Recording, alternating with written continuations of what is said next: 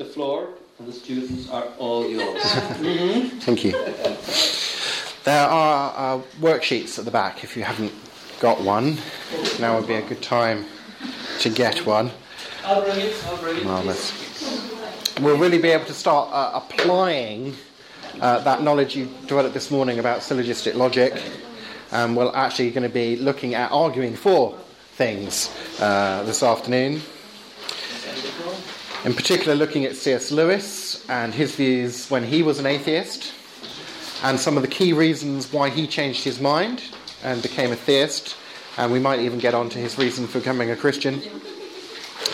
But uh, I'm, I'm more keen that we just do each little section and have time to discuss it and, and, digest it than that we necessarily get through all of the material. And if we don't get through all the material, you can go online to my podcast channel from the Damaris Trust.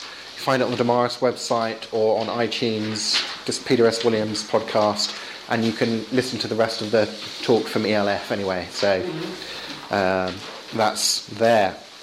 Uh, some of you, I played this song earlier, but uh, this is uh, Brooke Fraser's uh, song called C.S. Lewis Song.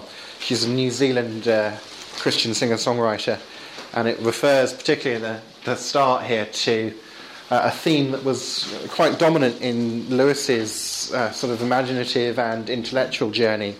Uh, something that's come to be known as the argument from desire, which hopefully we'll have time to look at. But this starts off the first verse here. If I find in myself desires nothing in this world can satisfy, I can only conclude that I was not made for here. Um, and one of the really appealing thing about Lewis's writings is that he combines uh, an interest in philosophy and the deep questions and thinking well and arguing well with an incredible uh, imagination, with good literary communication and style, with good illustrations of what he's saying, and with being able to put the themes that he's talking about in other forms than just an argument. He'll put them into a poem or, or a, a, fantasy novel and so on. So he's uh, a really uh, all rounded uh, communicator of what he's going on about.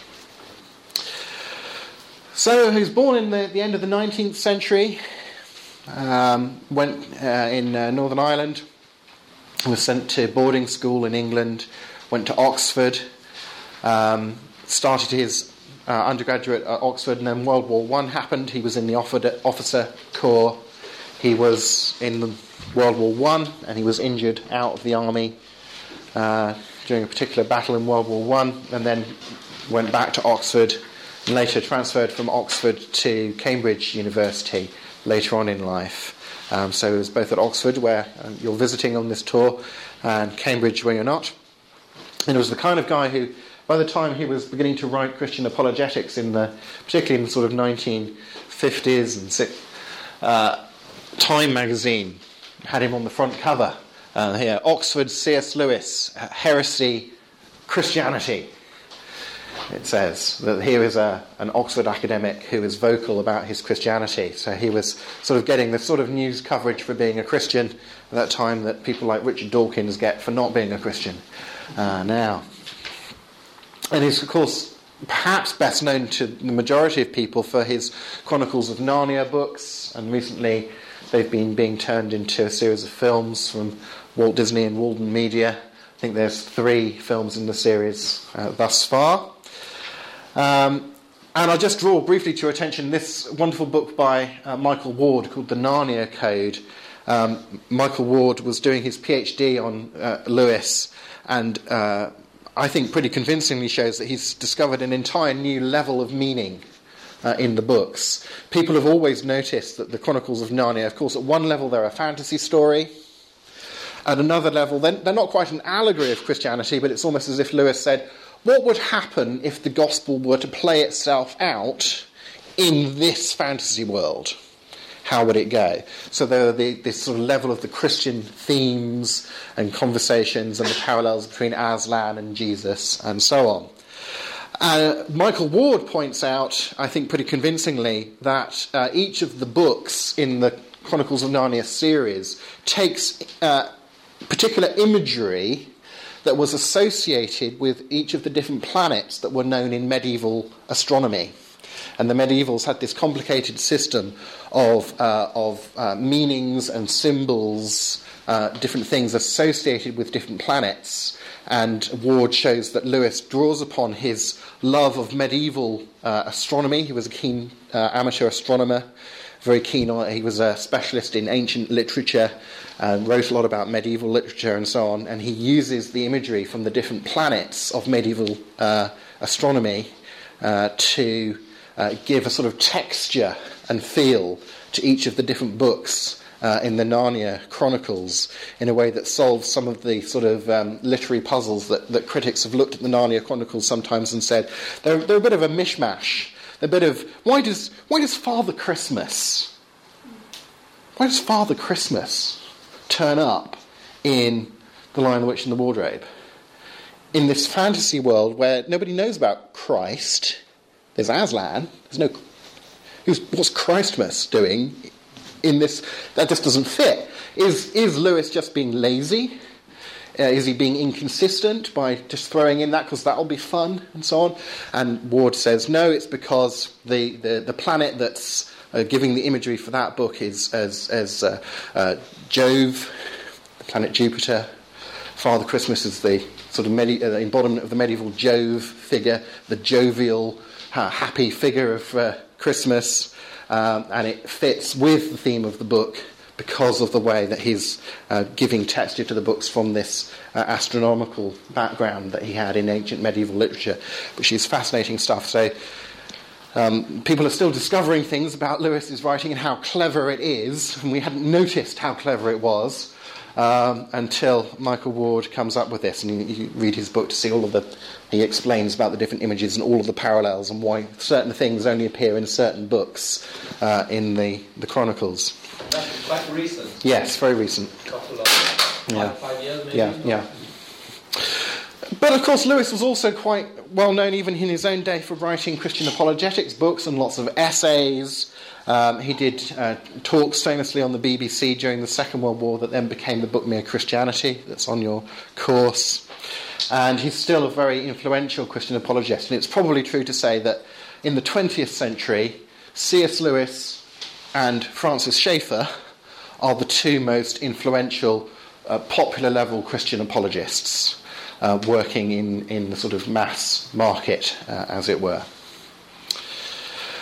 I've got a little clip here from those BBC talks that became Mere Christianity. There's very little of Lewis uh, left, but just to give you a sense of his, his very English upper class accent mm-hmm. and the way in which he taught, this is an excerpt, a surviving excerpt from those BBC talks uh, that became Mere Christianity. I was pointing out last time that the Christian life is simply a process of having your natural self changed into a Christ self. And this process goes on very far inside. One's most private wishes, one's point of view are the things that have to be changed. That's why unbelievers complain that Christianity is a very selfish religion. Isn't it very selfish? Even morbid, they say, to be always bothering about the inside of your own soul instead of thinking of humanity. Now, what would an NCO say to a soldier who had a dirty rifle and when told to clean it replied, but Sergeant, isn't it very selfish, even morbid, to be always bothering about the inside of your own rifle instead of thinking of the United Nations? Well, we didn't bother about what the NCO would actually say. You see the point?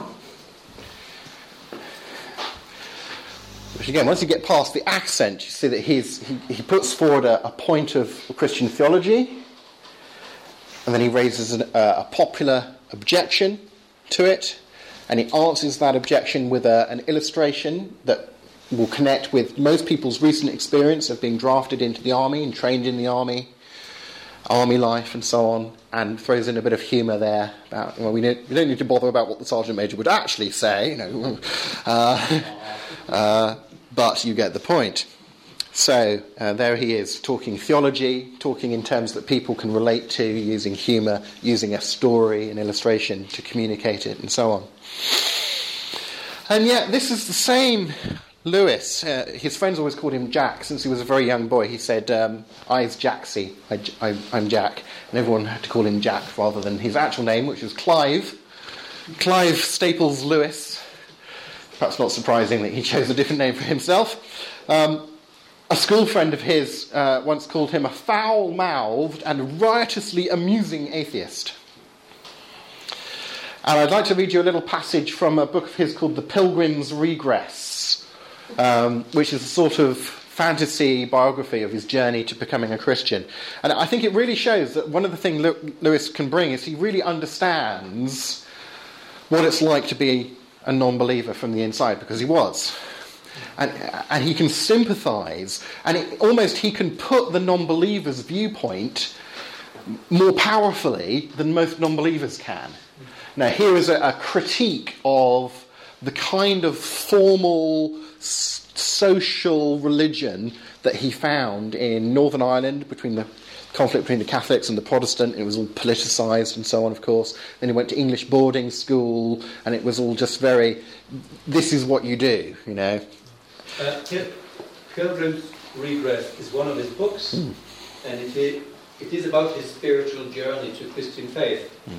And you know, the name Pilgrim's Regress is, is based on Pilgrim's Progress, which is yeah. a very, very well known uh, late medieval book. By John Bunyan. John Bunyan. Yeah. Uh, mm. So let me try and uh, read you uh, this passage uh, from Pilgrim's Regress and show how biting his satire uh, can be. Uh, the steward, who represents a priest here, the steward then took down from a peg a big card with small print all over it and said, Here is a list of all the things the landlord says you must not do. You'd better look at it. So John took the card but half the rules seemed to forbid things that he'd never heard of. And the other half forbade things that he was doing every day and could not imagine not doing. And the number of rules was so enormous that he felt he could never remember them all. I hope, said the steward, that you have not already broken any of the rules. John's heart began to thump, and his eyes bulged more and more, and he was at his wits' end when the steward took the mask off and looked at John with his real face and said, Better tell a lie, old chap. Better tell a lie. Easiest for all concerned. And popped the mask on his face all in a flash. John gulped and said quickly, Oh, no, sir. That is just as well, said the steward through the mask, because you know, if you do break any of them and the landlord got to know of it, he'd take you and shut you up for ever and ever in a black hole full of snakes and scorpions as large as lobsters. Forever and ever. And besides that, he is such a kind, good man. So very, very kind that I'm sure you'd never want to displease him. hey? What a biting criticism of a certain way of representing Christianity.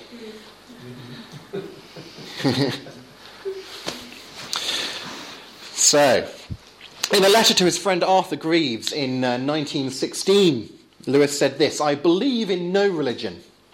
There is absolutely no proof for any of them, and from a philosophical standpoint, Christianity is not even the best. He was quite drawn towards sort of Eastern uh, religions as well. All religions are merely man's own invention, Christ as much as Loki from mythology. Norse. Mythology, yeah. And the problem of evil always weighed very heavily with Lewis. He says, Several years before I led, uh, read the, the, Greek writer Lucretius, I felt the force of his argument, and it's surely the strongest of all for atheism.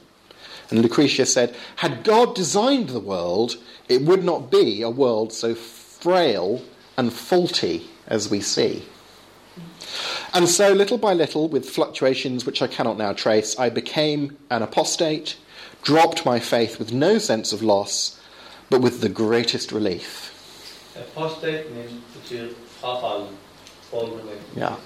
So he had a kind of childhood indoctrination, a sort of childhood belief. But when he started thinking about it and reacting against the, the, the way Christianity was being lived out in front of him, he rejected it all.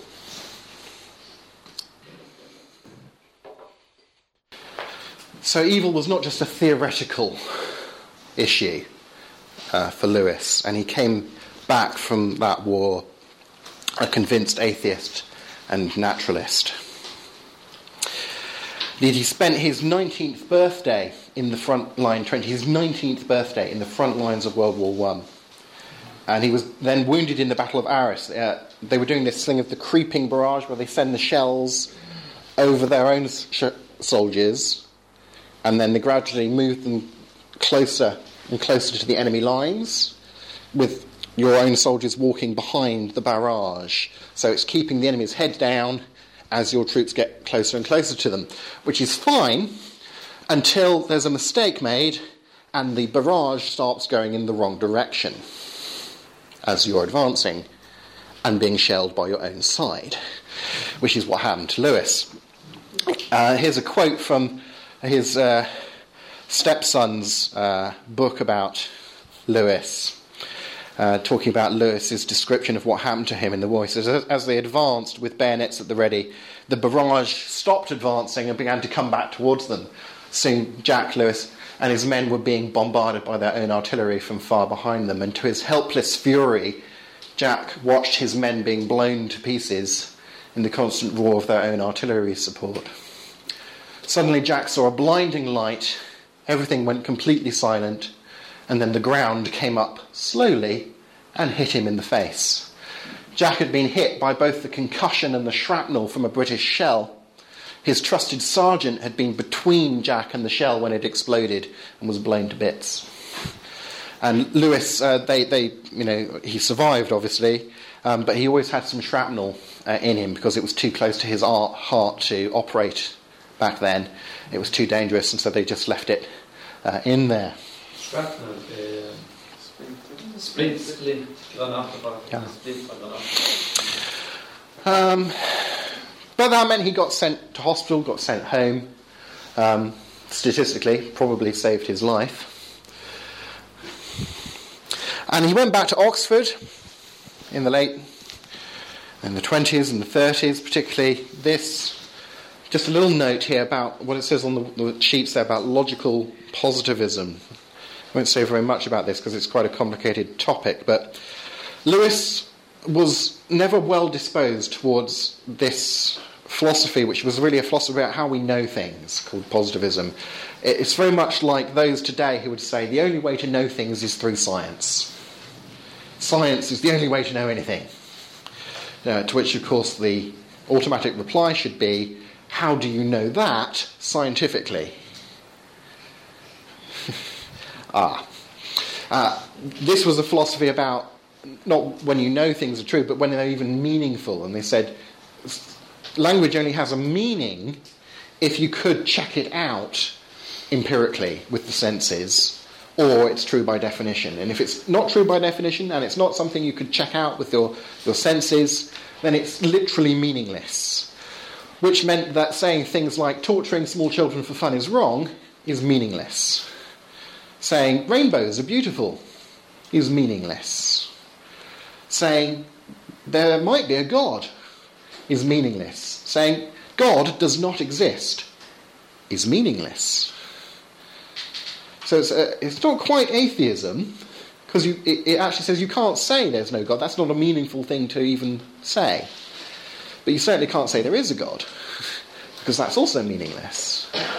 Um, now, Lewis talked about those plaguey philosophers whom we call logical uh, positivists, and he was never drawn into this way of looking at language. He had his own rather sophisticated, developed uh, philosophy of language, and gave a very, um, uh, I think I found in his writings a, a, unique argument against positivism. But again, the, the, the main thing, the main problem with this view was people soon recognised, even A.J. Ayer, who put it forward in this famous book, Language, Truth and Logic, later on abandoned the whole project and said it was all, it was all a mistake. Um, because, again, if you say um, the only meaningful statements are those that are either true by definition or that you could check out with your empirical senses, is not a statement that's either true by definition or a statement that you can check its truth by empirical observation. So it fails its own test. According to itself, it's literally meaningless, which is not a good you know, place to come from in putting forward a theory of when things mean things. Um, so Lewis was the kind of atheist who'd been brought up, as we were saying, on, on reading the classics, on ancient literature, on the Greek atheists, on Lucretius, on a, a sort of very philosophical approach to being an atheist. And he didn't get drawn in to this very narrow approach to how do we know things that started with the positivists in his day at Oxford and uh, sort of today uh, influences a lot of popular atheism, particularly the new atheist movement, who, who today still have a very narrow view of truth discovery, and even on occasion, exactly the same very narrow view of, of meaning. Um, they, they kind of sail as close to the reef of logical positivism as they can get away with without actually running ashore, and sometimes they're not careful enough. and they kind of run aground on it. Um, and it was really that, in a, in a sense, that was the kind of the saving grace of Lewis the atheist, because he was the kind of atheist who would take philosophical arguments for God seriously. Presented with a philosophical argument for the existence of God, he wouldn't say, oh, well, that's philosophy. That's not the proper way of knowing about the world. That's not science, which is what a lot of the new atheists would say. He would say, ah, oh, okay, here's a philosophical argument for God. I must wrestle with it and see if it's a good argument or not. I expect it won't be, but I have to deal with it honestly. Whereas a lot of the new atheists would say, oh, that's so last century. You're trying to think about God by doing philosophy. Don't you know that the only way to know anything is by doing science? No. So they won't take philosophy seriously, which is a mistake because it's a philosophical viewpoint and a self contradictory one. so let me say a little bit about the New Atheists. Uh, it was Wired magazine that coined the term, the New Atheism. Uh, and sums it up pretty well when they said this the new atheists condemn not just belief in God, but respect for belief in God. As religion is not generally wrong, it's evil. So, not like a lot of atheists have said, well, it's, it's a mistake to believe in God because there isn't one. Those who, people who believe in God are, are wrong about that. But, you know, it, sometimes it helps them, and uh, everyone's got a right to their own opinion, and uh, as long as you uh, keep it behind closed doors, you know, in the privacy of your own home, you can believe whatever you like. Just don't force it on the rest of us. You know, that's all get along. Whereas the new atheists tend to say not only is it intellectually mistaken to believe in God, it's evil to believe in God. It's bad for you, it's bad for society. Religion turns people into suicide bombers. They say things like religion flies aeroplanes into buildings, science flies people to the moon. What a wonderful bit of rhetoric. You know, that encapsulates it. Think back to our adverts this morning, with the message that they put across, and this little soundbite. Religion flies planes into buildings, science flies men to the moon. Come and be scientific and rational and reasonable with us. You know, not those stupid, evil religious people. And actually, Oxford, when you think about it, is really the academic powerhouse of the new atheism. Uh, here's a number of uh, famous, prominent new atheists. Uh, Peter Atkins, he's a fellow professor of chemistry at Lincoln College. Richard Dawkins studied zoology at Balliol, and he's a fellow of New College. Daniel C. Dennett, although he works in America, did his DPhil uh, under Gilbert Ryle at Hertford College. Now, Gilbert Ryle who was Daniel Dennett's PhD uh, DPhil supervisor, would have been an academic colleague of C.S. Lewis in the university. And, and he was a was a atheist as well. Yeah. Brian. Yeah. yeah. Uh, A.C. Grayling did his DPhil in Lewis's old college under A.J. Ayer, who wrote the positivist book Language, Truth and Logic. Direct connection there. Christopher Hitchens um, did an undergraduate degree, at Balliol. So, among leading English speaking new atheists, and it's mainly an English speaking movement, although there are some French and continental neo atheists, only Sam Harris, the American neuroscientist, and um, uh, Victor Stenger, who's a physicist, aren't educated at Oxford, basically. And even there, Stenger, Stenger's done a visiting fellowship at Oxford. so Oxford is the powerhouse of the new atheism. And Lewis is an obvious intellectual foil to them, um, partly because of this connection between his generation at Oxford and today's new atheists, who are still kind of only one intellectual generation removed uh, from Lewis. The fact that the new atheists often acknowledge Lewis, they often mention Lewis as an influential Christian voice. Uh, Christopher Hitchens called Lewis the main chosen propaganda vehicle for Christianity in our time. uh, and there is some, therefore, some direct engagement with Lewis's thought on their part, but not very much if Christopher Hitchens thinks that you know Lewis is the main chosen propaganda vehicle for Christianity in our time, it's surprising that he doesn't spend more time engaging with what Lewis actually did. But he mentions him to dismiss him, really. Um, the fact that although Lewis, as an atheist, he saw religion as, as, as some of those quotes showed, sort of bad, for, not just wrong, but bad for you, the form of religious expression he saw was politicized, bad for people, psychologically oppressive, all this kind of thing the new atheists would say about religion. But he just doesn't buy into the same theory of knowledge. And that means he takes the arguments for God seriously. And that's really the, the pivotal difference that I found in researching them. So let's look at first round, first round, as it were, ding ding. Uh, C.S. Lewis versus the New Atheists on faith. And I was talking this morning about how the New Atheists put across this idea of faith as blind faith. A.C. Grayling. Faith is a stance or an attitude of belief independent of, characteristically in the countervailing face of, evidence. So faith is belief not only without evidence, it's believing something when the evidence is against it. That's what it is. It is non rational at best, probably irrational, given that it involved deliberate ignoring of evidence, commitment despite a lack of evidence. Richard Dawkins criticises faith for requiring blind trust in the absence of evidence, even in the teeth, against the evidence. Well, Lewis has a much more biblical definition of faith. I love his definition of faith. It's very clear, I think. He says that faith is the art of holding on to things that your reason has accepted in spite of your changing moods. The art of holding on to things your reason has accepted in spite of your changing moods. And he says this, I'm going to get closer to the screen to read it. He says this, I love this. Now that I'm a Christian, I do have moods in which the whole thing looks very improbable. But when I was an atheist, I had moods in which Christianity looked terribly probable. Unless you teach your moods where to get off, you can never be a sound Christian or even a, th- a sound atheist.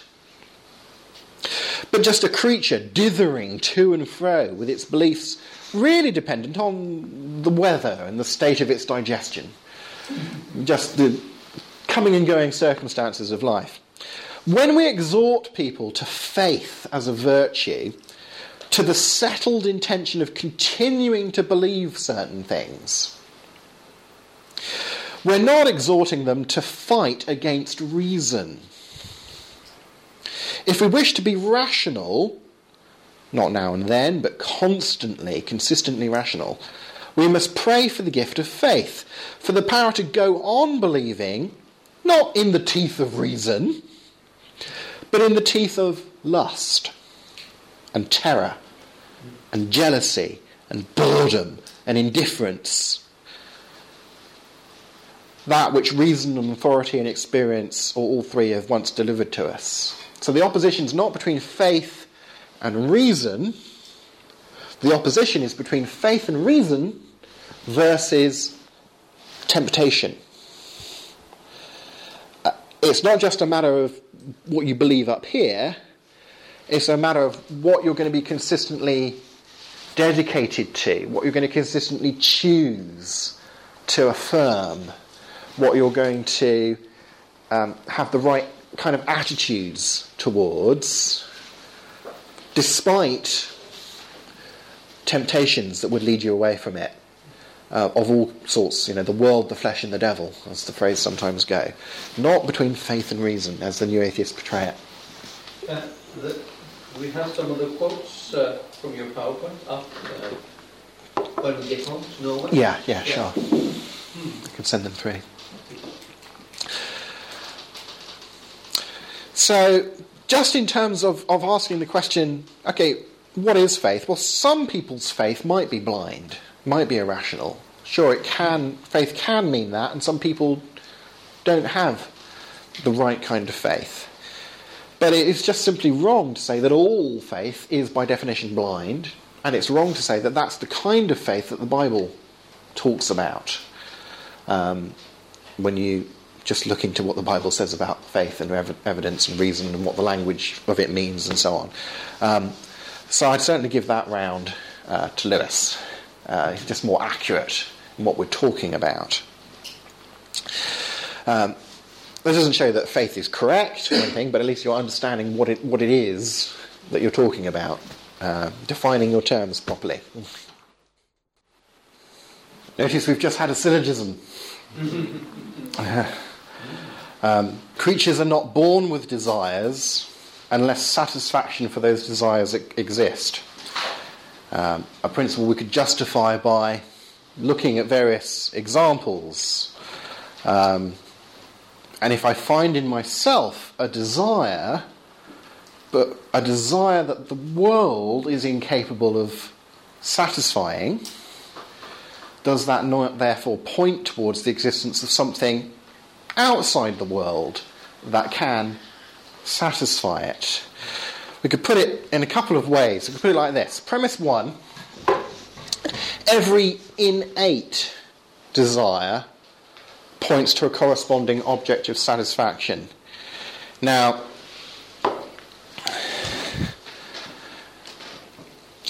it's very important that it's innate desires.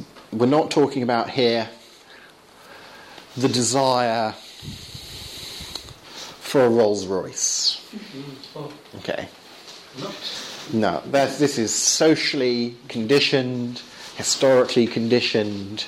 Um, but the fact that you desire drinkable liquid, you need, you desire water, there is water.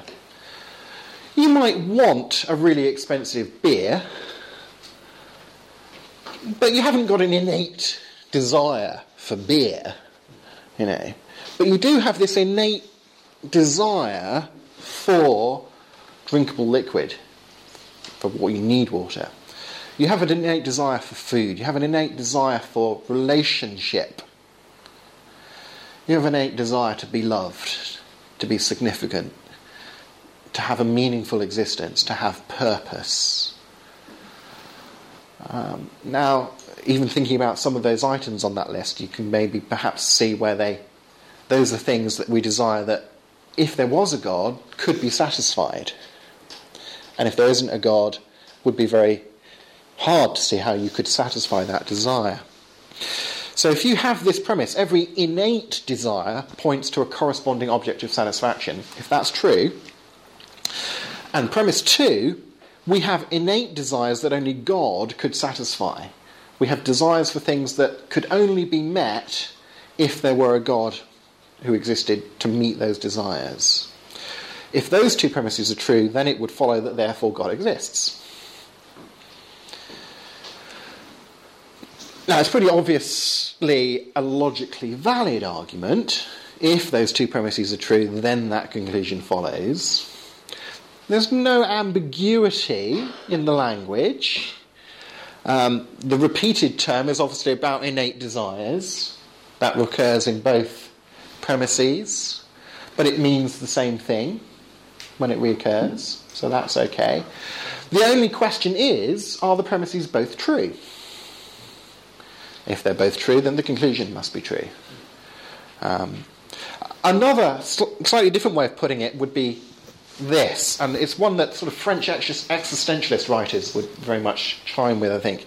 You could say this Unless every innate desire in us has a corresponding object of satisfaction, the universe is absurd. It's given us these desires for things that can never be met life is a big joke with us as the butt. Okay, but second premise the universe is not absurd. If those two are true, it would follow that every innate desire does have a corresponding object of satisfaction. And then you add that we've got these innate desires for the divine or for things that only God could could give us, like objective meaning and purpose and value and a life beyond this and so on, from which it would follow divinity exists. And again, I think there's no ambiguity, it seems to be logically valid. The real question now are, are all of the premises that aren't, that aren't conclusions true? Is 1, 2, and 4 true? If 1, 2, and 4 are true, then 3 and 5 must be true. Those are the conclusions, the therefores. Um, and it's a very, um,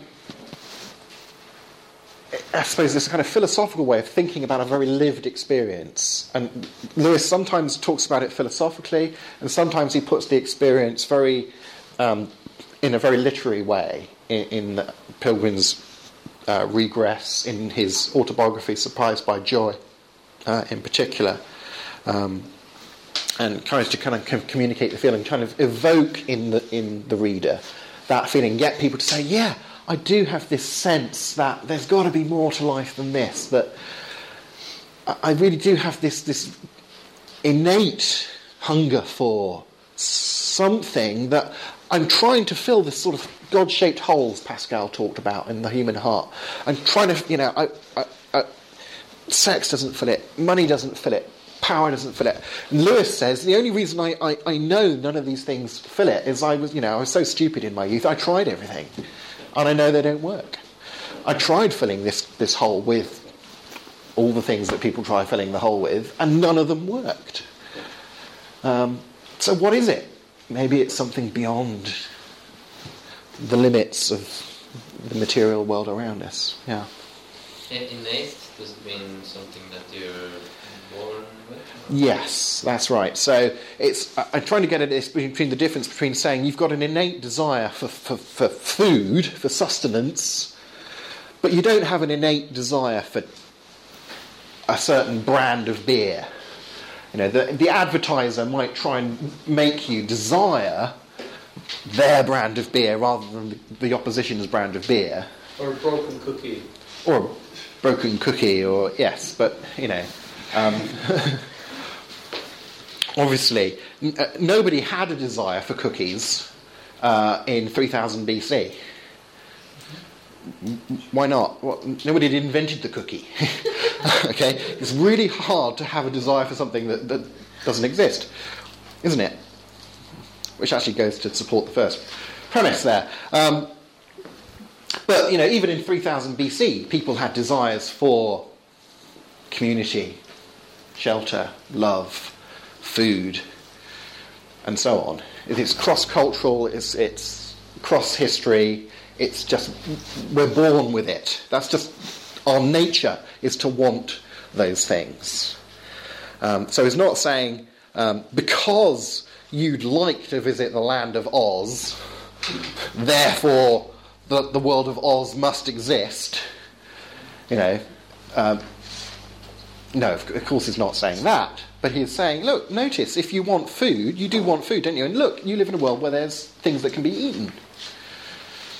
You want relationships, and you live in a world where there are other people. You have this desire for something that nothing in the world actually seems to satisfy. What do you do with that? You either say, oh, okay, there are some innate desires that don't have satisfactions. The world's just playing this big joke on us. We live in this you know, life is kind of meaningless nihilistic, and you'd ex- expect nature to just give us these desires that can't be satisfied, and well, hey, what can you do? You'd expect that life's, life's just this meaningless joke anyway. Or you can perhaps be a little bit more philosophically um, optimistic about it, as it were. Um, and certainly, by inferring from experience, every time we look at an innate desire, apart from these things that point to God, they seem to have objects that correspond to them. Why make an exception to that rule when you come to desires that seem to point to God? You'd at least have to have a principled reason for objecting there. It would seem to be at very least a sort of argument that puts the burden of proof on the person who says, I know it looks like you've got a desire that points to something that should therefore exist.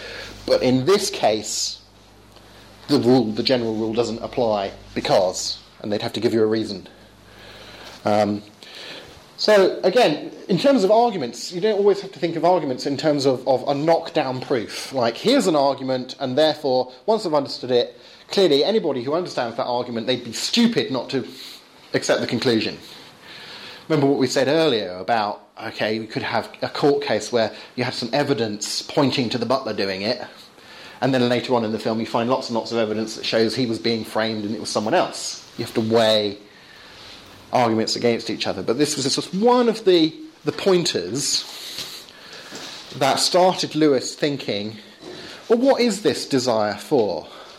Normally, desires have a corresponding thing that they're pointing to. What is this pointing to? And as he said in that recreated clip uh, there, I didn't yet say who who does it point to, even. But obviously he got to the point of saying maybe it points to a who rather than a what.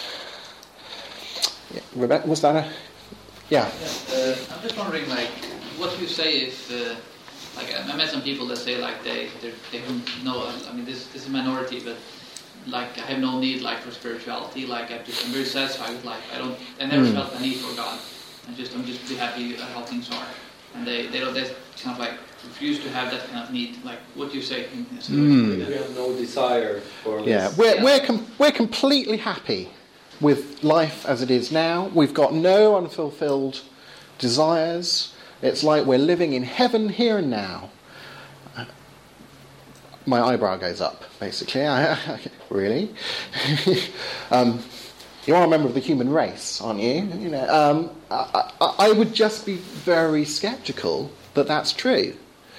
Um, from my own experience and from the experience of the vast number of people that I talk to and read and who create art and you know, just everything about humans' own cultural expression and so on seems to show this yearning and striving and searching for something. Um, and, you know, I suppose there might be a few people who are pumped high enough on drugs or to, to not notice that they have these un, unfulfilled desires for other things or they're focusing so, so narrowly, or maybe they've kind of suppressed. Uh, Lewis you know, goes into this kind of thing in, in, in a couple of places and says, you know, there's a couple of different routes that people tend to take to this.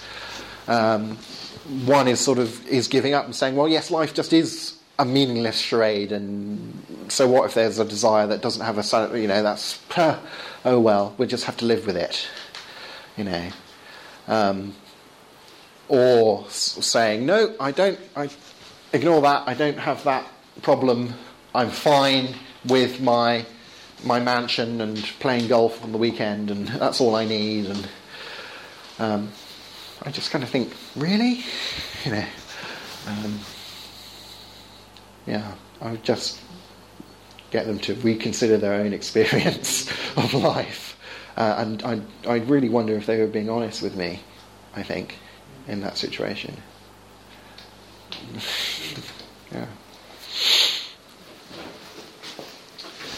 Uh, this is. Find this again. There we go. Let's look at a few new atheist, possible new atheist responses to the argument. A.C. Grayling, in his book, um, The Good Book, A Secular Bible, nice thick tome, um, he affirms premise one. He says this He says, Nature doth nothing in vain. Nature does nothing in vain. Um, but an innate desire for something that doesn't exist would be in, in vain. So it seems that Grayling would have to accept premise one.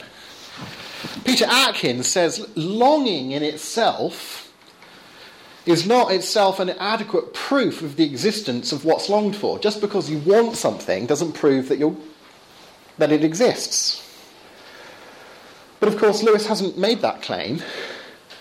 Lewis has made the claim that if you have an innate want for something, then it must exist, or it probably does exist. Um, and so Atkins isn't really objecting to the actual argument. And this is doing what we call in philosophy um, critiquing a straw man, setting up an easy to knock down, easy to refute kind of um, fake copy of the actual argument or position, and then blowing away the straw man who's easy to, it's easy to fight with a straw man, um, and say, There, I, I won. But you haven't, uh, he's still over here. No, no, no, I won. Look. You know. Um, so if the argument was, whenever you want something, it must exist, I want God to exist, so he must exist. This would be a really good objection to that argument. But that's not the argument that Lewis makes.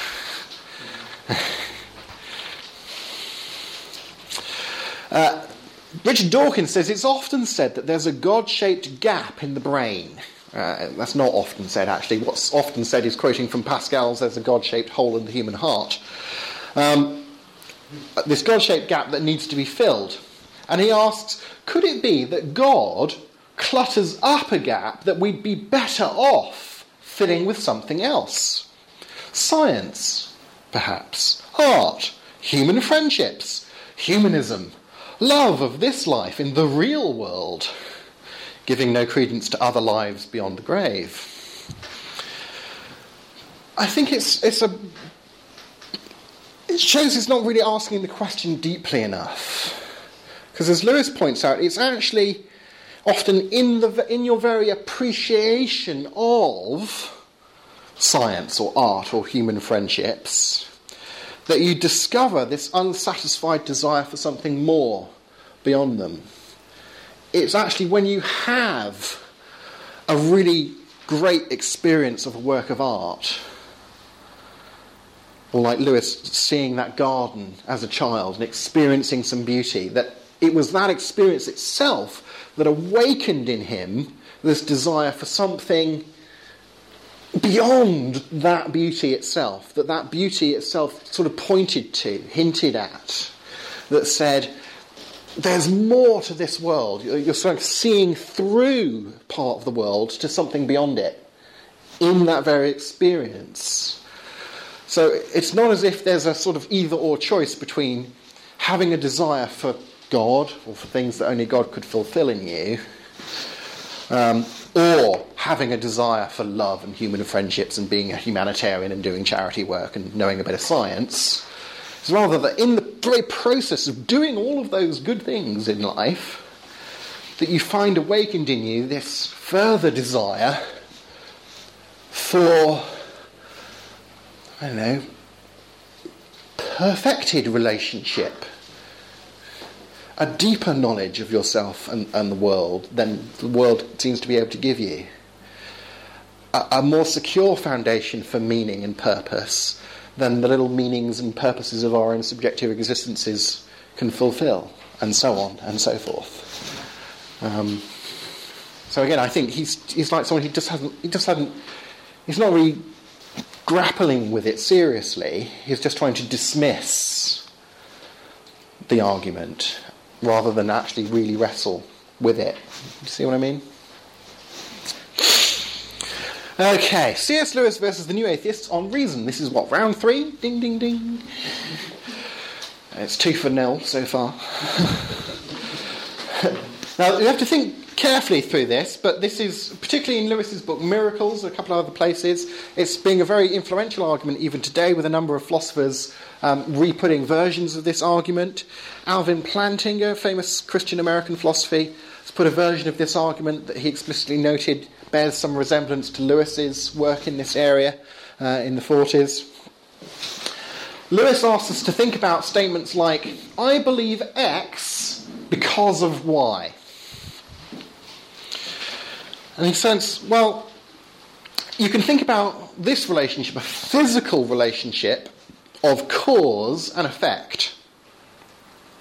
As in, grandfather is ill today because in a cause effect meaning because he ate lobster yesterday and the lobster was poisoned or, or off.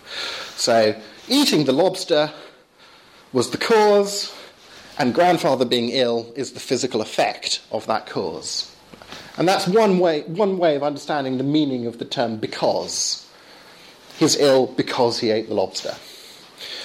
But there's another way of understanding because, and that's a logical meaning between uh, a ground for believing something and, uh, and believing it. The consequence of believing in this ground is to believe in this conclusion, say. As in, uh, saying grandfather must be ill because, logical, ground consequent, he hasn't got up yet, and we know that he's always an early riser when he's well. So now we have an argument saying grandfather is always early out of bed when he's well. Grandfather is not early out of bed, therefore, grandfather isn't well. Okay, and we believe grandfather is not well on the grounds of this logical train of reasoning. So there's two different meanings of the word because the, the cause and effect and the logical meaning. Okay, is that clear? Og årsak, første årsak-virkning. Den Ja. andre er grunnen for noe. En annen type fordi Annen type sammenheng. So Lewis points out look, grandfather's failure to get out of bed doesn't cause grandfather to be ill. Nor does it cause us to conclude that he's ill. There's not a cause and effect relationship between him not getting us and us believing that he's ill. Rather, it's the fact that he hasn't got out of bed is our logical grounds for making the logical inference that he must be ill. And if we, if we weren't reasoning properly, we wouldn't believe that he's ill, despite the fact that he's not got out of bed. So it's clearly his not getting out of bed doesn't cause us, doesn't make us have a certain belief. Whereas, you know, letting go of an object unsupported in gravitational field causes the object to drop. Now, as the atheist philosopher Thomas Nagel observes, if we can reason, it's because our thoughts can obey the order of logical relationships between propositions, between premises. We have this ability to see that if Socrates is a man and all men are mortal, therefore Socrates must be mortal.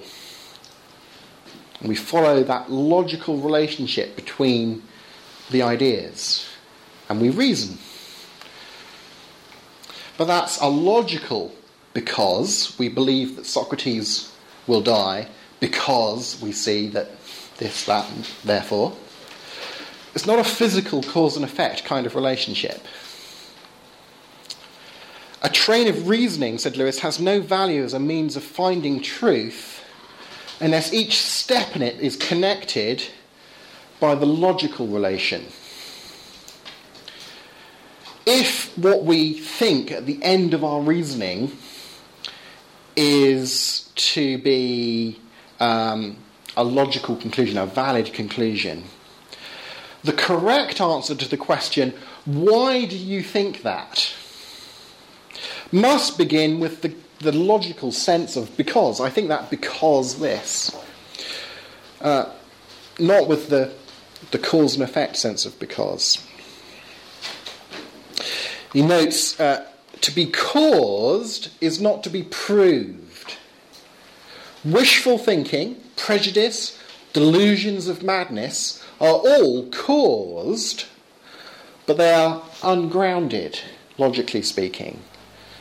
So I can, I can have beliefs uh, in me that are caused, but they're not logically grounded things. Eh, Forskjellen altså mellom de å forårsake det deg, og at en ting er begrunnet logisk. Og Ja. en ground. Yeah. So if my beliefs are to be logically grounded, there's got to be more going on than simply the fact that I've been caused to believe them. Can you give an example? Just to- to- Yeah. Uh, so maybe I had a, a bad childhood experience um, with a dog, um, which has made me frightened of dogs ever afterwards. And whenever I see a dog, I run the other way and say, "Oh, dogs are horrible. All dogs want to eat me." And you would say, "Yeah, that's that's that's not rational. You've just got this prejudice against dogs because you had an unfortunate childhood experience with a dog that's caused you to react badly to dogs. Okay? So I have a certain opinion about dogs that's been caused by what happened to me, but it's not rational for me to believe. So the mere fact that I've been caused to believe something doesn't make it rational for me to believe it, does it? Which means that when I believe something rationally, there's got to be more going on there than simply the fact that I've been caused to believe it. Because if that's all that's going on, it's easy to point out examples where I've been caused to believe things that aren't rational being caused doesn't equal being rational. So being rational can't equal being caused. With different reasons Yeah. to be Say that, rational. say that again, the last. Being caused doesn't equal being rational. It's not rational necessarily to be Yeah. afraid of dogs. Just because I've been caused to be afraid of dogs doesn't mean it's a rational thing to be afraid of dogs. It could be rational, could be. Yeah. So just because there's no reason, you can say Cause. instead of being caused, you can say it's a reason why you're afraid. Yeah, if there's a reason why I'm afraid of a dog, But it's kind like I could explain. Yeah, that's right. So there's, he's saying there's these two different senses of, of reason. Well, when you say there's a reason I'm afraid of dogs, it's one thing to say, because when I was small, a dog attacked me, and that's caused me to have this phobia about dogs. That's quite different than saying, because I've thought about it, and here's my reasons for thinking that dogs are scary and I should keep away from them. Those are two very different things. Um, but then Lewis noticed look, in a, in, a, in a material worldview, where your mind just is your brain, just is something physical that behaves according to the laws of physics, everything you believe is something you've been caused to believe. Everything.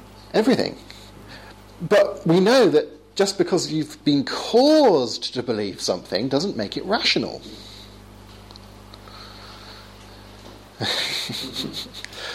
Bit of a problem for a, a view of mankind that says all I am is a material system of cause and effect.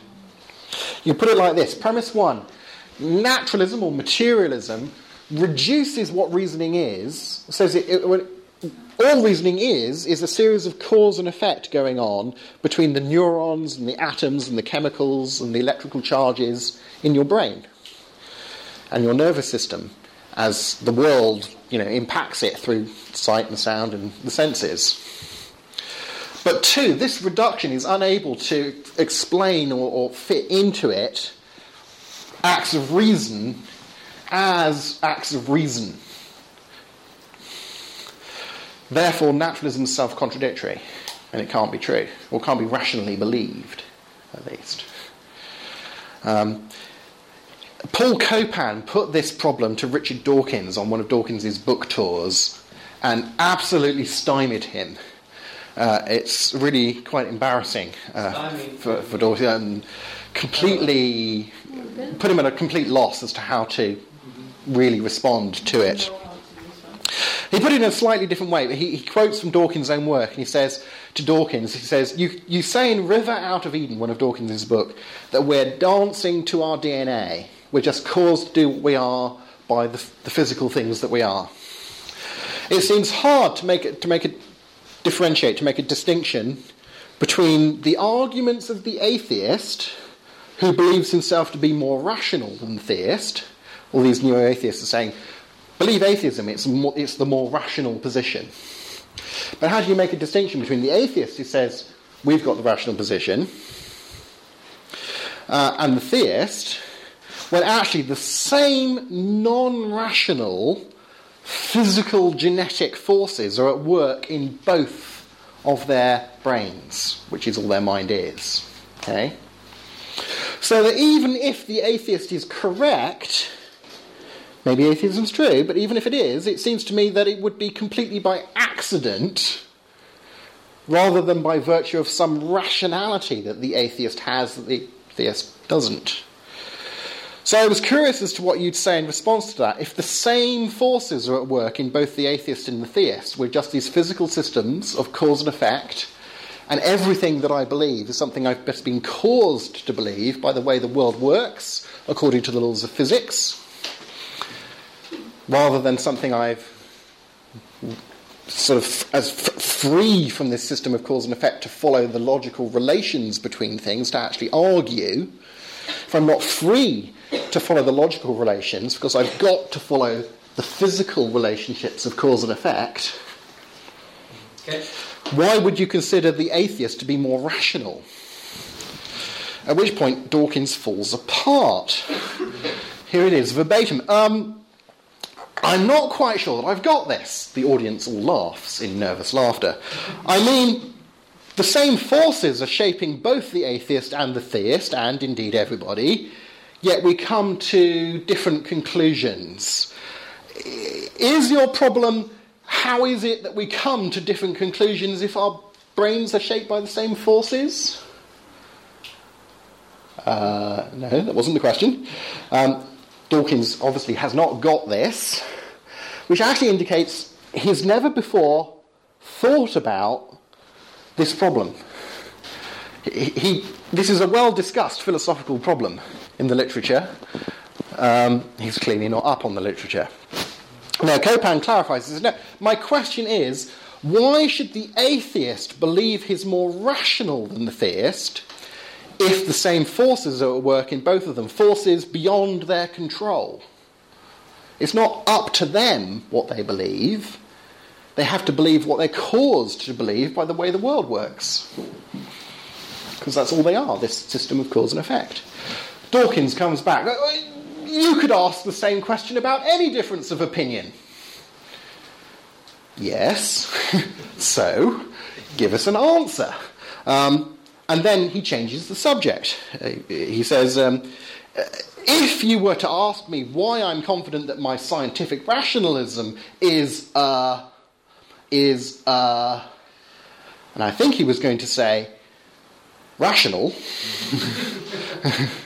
but he doesn't. He says, uh, it, my scientific rationalism um, is, uh, is the right answer. I mean, the answer is that it works.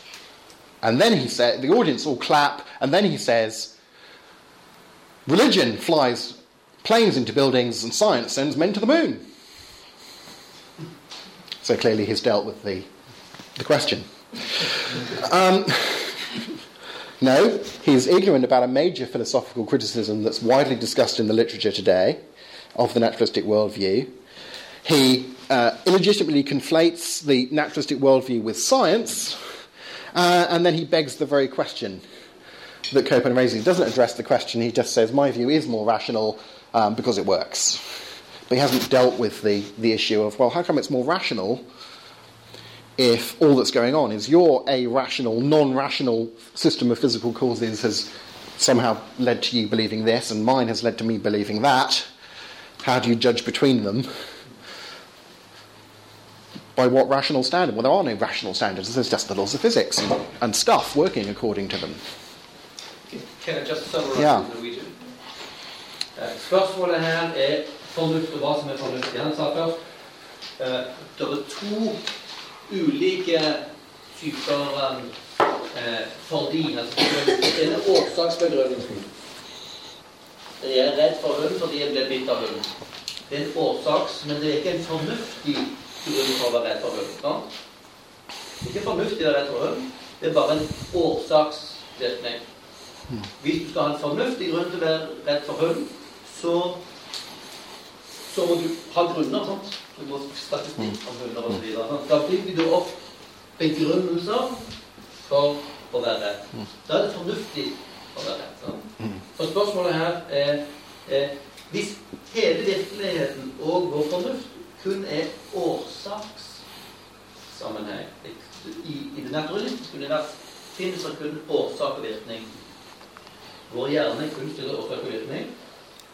Hvordan kan det da være at det er noe som er fornuftig og ordentlig begrunnelse? Altså, naturalismen reduserer all type virkelighet til årsak-virkning. Så det er ikke rom for den egentlig fornuftige begrunnelsen som filosofien skal ha. Fordi det er allerede definert. Alt det, for, fornuften er determinert av årsak og virkning. Det er det eneste type, type som finnes i, i vår hjerne. Kjemiske prosesser. Kjemiske prosesser. Determinerte kjemiske prosesser. That's as complicated as we'll get. The rest will be easier than Yeah. that. I, I, um, one of the really nice, one of the really powerful things about this argument is that the naturalists themselves, the atheists themselves, will argue for the truth of premise one. On the naturalistic worldview, that you know, that is all we can be. There's nothing supernatural. You can't have a soul. You just are a mind, a physical uh, brain. The, physical world behaves according. That you know, atheists argue for that premise but combine it with the second one, and naturalism can't be rationally believed. Um, and I like to present arguments like this by quoting, and see how Paul Copan started by quoting from Dawkins himself, how Dawkins himself, uh, from River Out of Eden, how Dawkins himself uh, admits the first premise. Um, he says, um, Dawkins, yeah, the same forces are shaping both the atheist and the theist and everybody. And what does he mean by f- those forces that are shaping us? Physical forces. Um, so he can't object to premise one because he accepts that in order to be a naturalist. The only escape from the argument would be to reject premise two for some sufficient reason. Let's look at uh, Lewis versus the New Atheists on Valley. What's this? Round, round four? Ding, ding, ding, ding. Uh, you may have noticed that new atheists are constantly what we say moralizing. They're not just saying believing in religion is wrong, moral, uh, intellectually speaking. They're saying it's wrong morally speaking. It's evil because it's mainly because it's it's throwing aside your intellectual responsibilities to be rational, because faith means having blind faith and so on, and that's not being rational. And you ought to be rational, didn't you? So there's this moral crusade involved. Even though a lot of them have this very narrow, as I said, sort of scientific, scientistic view of how you know anything. Um, and those don't sit very comfortably uh, together. Indeed, most of the new atheists um, reject the existence of objective moral values or objective values of any kind. Lewis explains on, on the scientific positivistic view, the world of facts without one trace of value, and the world of feelings without one trace of truth or falsehood, justice or injustice, confront one another, and no rapprochement, no friendship, no joining up of the two is possible. He says it's widely believed that scientific thought does put us in touch with reality, whereas moral or metaphysical thought does not. On this view, when we say the universe is a space time continuum, we're saying something about reality. Whereas if we say men ought to have a living wage, we're only describing our own subjective feelings rather than making an objectively true moral claim, as they certainly seem to intend to say by saying things like that. Uh, and Lewis really struggled early in his life with this opposition between you know, facts and values, which immediately, of course, excludes values from being things that are facts. And actually, I, I would say, well, of course, values are facts. You know, they're not the scientifically knowable type of fact, but there's more types of fact than that. But lots of people in our culture make this division between facts and values that are just subjective and a matter of opinion. But for Lewis, evil, remember he was really weighed with the, the problem of evil, the problem of suffering. For Lewis, evil was an objective fact.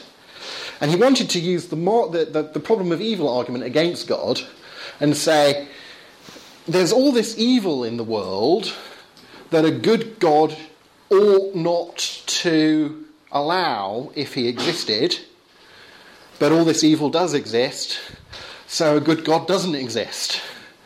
But notice to argue that way depends upon you saying there is all this evil in the world, rather than saying there's a lot of stuff in the world that I happen not to like, which is a very different, subjective claim. So evil, uh, Lewis said, evil is a real thing, a thing that's really there, not made up by ourselves. And then he would believe that any God worth the name objectively ought not permit that evil. And then conclude that so there is no God. In The Problem of Pain, he puts it like this He says, Not many years ago, when I was an atheist, if anyone had asked me, why do you not believe in God? My reply would have run something like this. If you ask me to believe that this universe is the work of a, of a good, a benevolent, an omnipotent spirit, I reply that the evidence points in the opposite direction. Either there is no spirit behind the universe, or else a spirit indifferent to good and evil, or else an evil spirit, but not a good God. That just doesn't fit with the, the evidence of the reality of evil. Slightly long, but a, a very powerful quote from Lewis, turning around this problem, or at least partially turning the tables on the problem. It says, My argument against God was that the universe seemed so cruel and unjust. But how had I got this idea of just and unjust? A man does not call a line crooked unless he has some idea of a straight line. What was I comparing this universe with when I called it unjust? If the whole show was bad and senseless from A to Z, so to speak, why does I, who's supposed to be part of the show, find myself in such violent reaction to it? Um, a man feels wet when he falls into water because man's not a water animal. A fish would not feel wet. Of course, I could have given up my idea of justice, by saying it was nothing but a private idea of my own, nothing but a subjective opinion rather than a matter of fact. But if I did that, if I gave up on the objective reality of justice and therefore of evil, then my argument against God collapsed too. For the argument depended on saying that the world was really unjust, not simply that it didn't happen to please my fancies. Thus, in the very act of trying to prove that God does not exist, in other words, that the whole show was really senseless, I found I was forced to assume that one part of reality, namely my idea of justice, was full of sense. Consequently, atheism turns out to be too simple. If the whole universe has no meaning, we should never have found out that it has no meaning. Just as if, if there were no light in the universe, and therefore no creatures with eyes, we should never know that it was dark. Dark would be a word without meaning in a universe without light. Evil would be a word without meaning in a universe without real goodness. Now, what kind of thing is real objective goodness, and what worldview best explains or fits with its existence? If nature, he says in On Living in the Atomic Age, one of his essays, if nature the space time matter system is the only thing in existence, then of course there can be no other source for our standards. They must, like everything else, be the unintended, meaningless outcome of blind physical forces. All that we say about nature, red in tooth and claw, is quite inexplicable on the theory that we are simply natural creatures. If this world is the only world, and it's just as the, the naturalist, the materialist describes it, how did we come to find its laws either so dreadful or so comic? If there's no straight line elsewhere, how do we discover that nature's line's crooked? So you can put the argument in one way, here's one syllogism. Premise one if materialism, if metaphysical naturalism is true, then nothing is objectively evil. Because a, a, a, real standard of goodness isn't the sort of thing that fits inside a materialistic description of the universe. What sort of material thing is it? How could a material object or a material past evolutionary history of my species obligate me, objectively speaking, to behave in a certain way? It could cause me to feel that I should behave in a certain way, but it can't actually obligate me. I can't be obligated to a thing a thing, uh, you know, the carbon atom can't issue instructions, you should behave like this. Carbon atoms just behave according to the laws of physics. Stuff happens. Nowhere in a materialistic description of things can you find room for stuff ought to happen this way as an objective fact. But premise two, something is objectively evil. Conclusion, therefore, naturalism is false. Again, you can judge all of these arguments by the, the flowchart diagram from this morning's session. or you could put it more positively. As Lewis does in his paper De Futilitate, says, The defiance of the good atheist hurled at an apparently ruthless and idiotic cosmos is really an unconscious homage to something in or behind that cosmos that it recognizes as infinitely valuable and authoritative. For if mercy and justice were really only private whims of his own, he could not go on being so indignant. What a rubbish universe this is! Things really didn't ought to be this way. The fact that he, he complains, that he arraigns heaven itself for disregarding these values, means that at some level in his mind he knows that they're enthroned, these values are enthroned in a higher heaven still. Premise one If a holy, good, personal God, the kind of th- thing that could have intrinsic value, can obligate because it's personal, can command, can issue prescriptions because it's a person, not a thing, if such a God doesn't exist, then objective moral values, duties, obligation, prescriptions, you ought to behave like this, couldn't exist. But objective moral values exist. Therefore, a holy, good, personal God exists. Now, it doesn't completely solve the problem of evil, let me hasten to add, but it's, it's a jolly good first step, isn't it? Um, naturalism just doesn't fit with the facts, and of all the other worldviews, a belief in a good, personal, objective, transcendent creator whose very nature and character is goodness, who issues prescriptions, who obligates our behaviour, that really does seem to fit with the existence of objective evil in a way that a naturalistic worldview doesn't. Now, of course, you've still got issues about well, is that God omnipotent?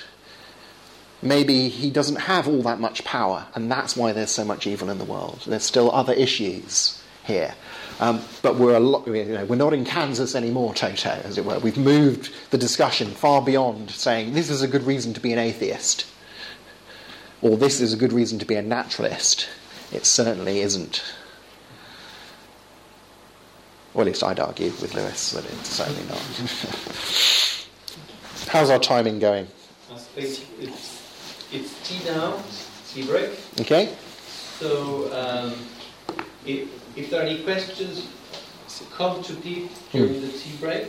You have uh, you some minutes before you leave. Yeah, sure. Uh, we'll stay around for tea break and then go Yeah. after tea break. So, uh, So we'll, we'll I, only, I only had the section on, on um, the lunatic liar lord argument for Jesus. Um, so if- and you can pick that up on the we podcast, yeah, so. it's part of the curriculum as well. Yeah. We will get mention it. Yeah. So if, uh, hmm. that's fine. But be- better to go through what we did go through than try and stuff too much into our brains and make them explode. Yes, exactly. Yeah. So thank you very much, Pete. Thank you for coming. Thank you. Very,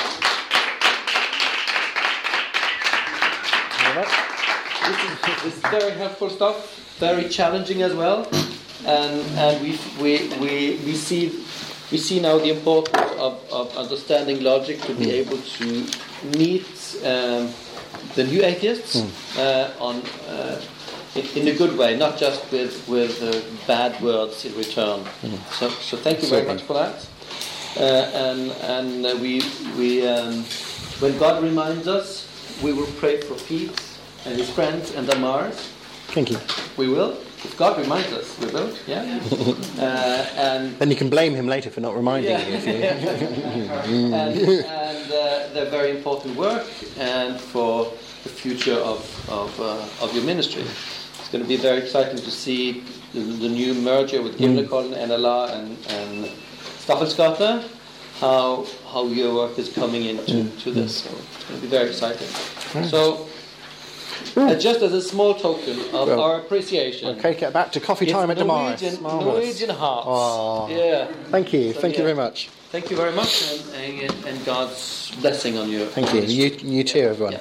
We'll be looking out for your books. Uh, we have some of his books in Damaris, Norway, in the office. You find them on Damaris website and on Amazon. It's almost how many books? Eight, Oh, nine, seven or eight. Yeah, it's hard to. And, Keep track. And, and a title like The Skeptic's Guide to Atheism. Interesting title by Christian author Peter uh, about atheism. So it is one of his specialties. So thank you very much. And uh, tea break, then work and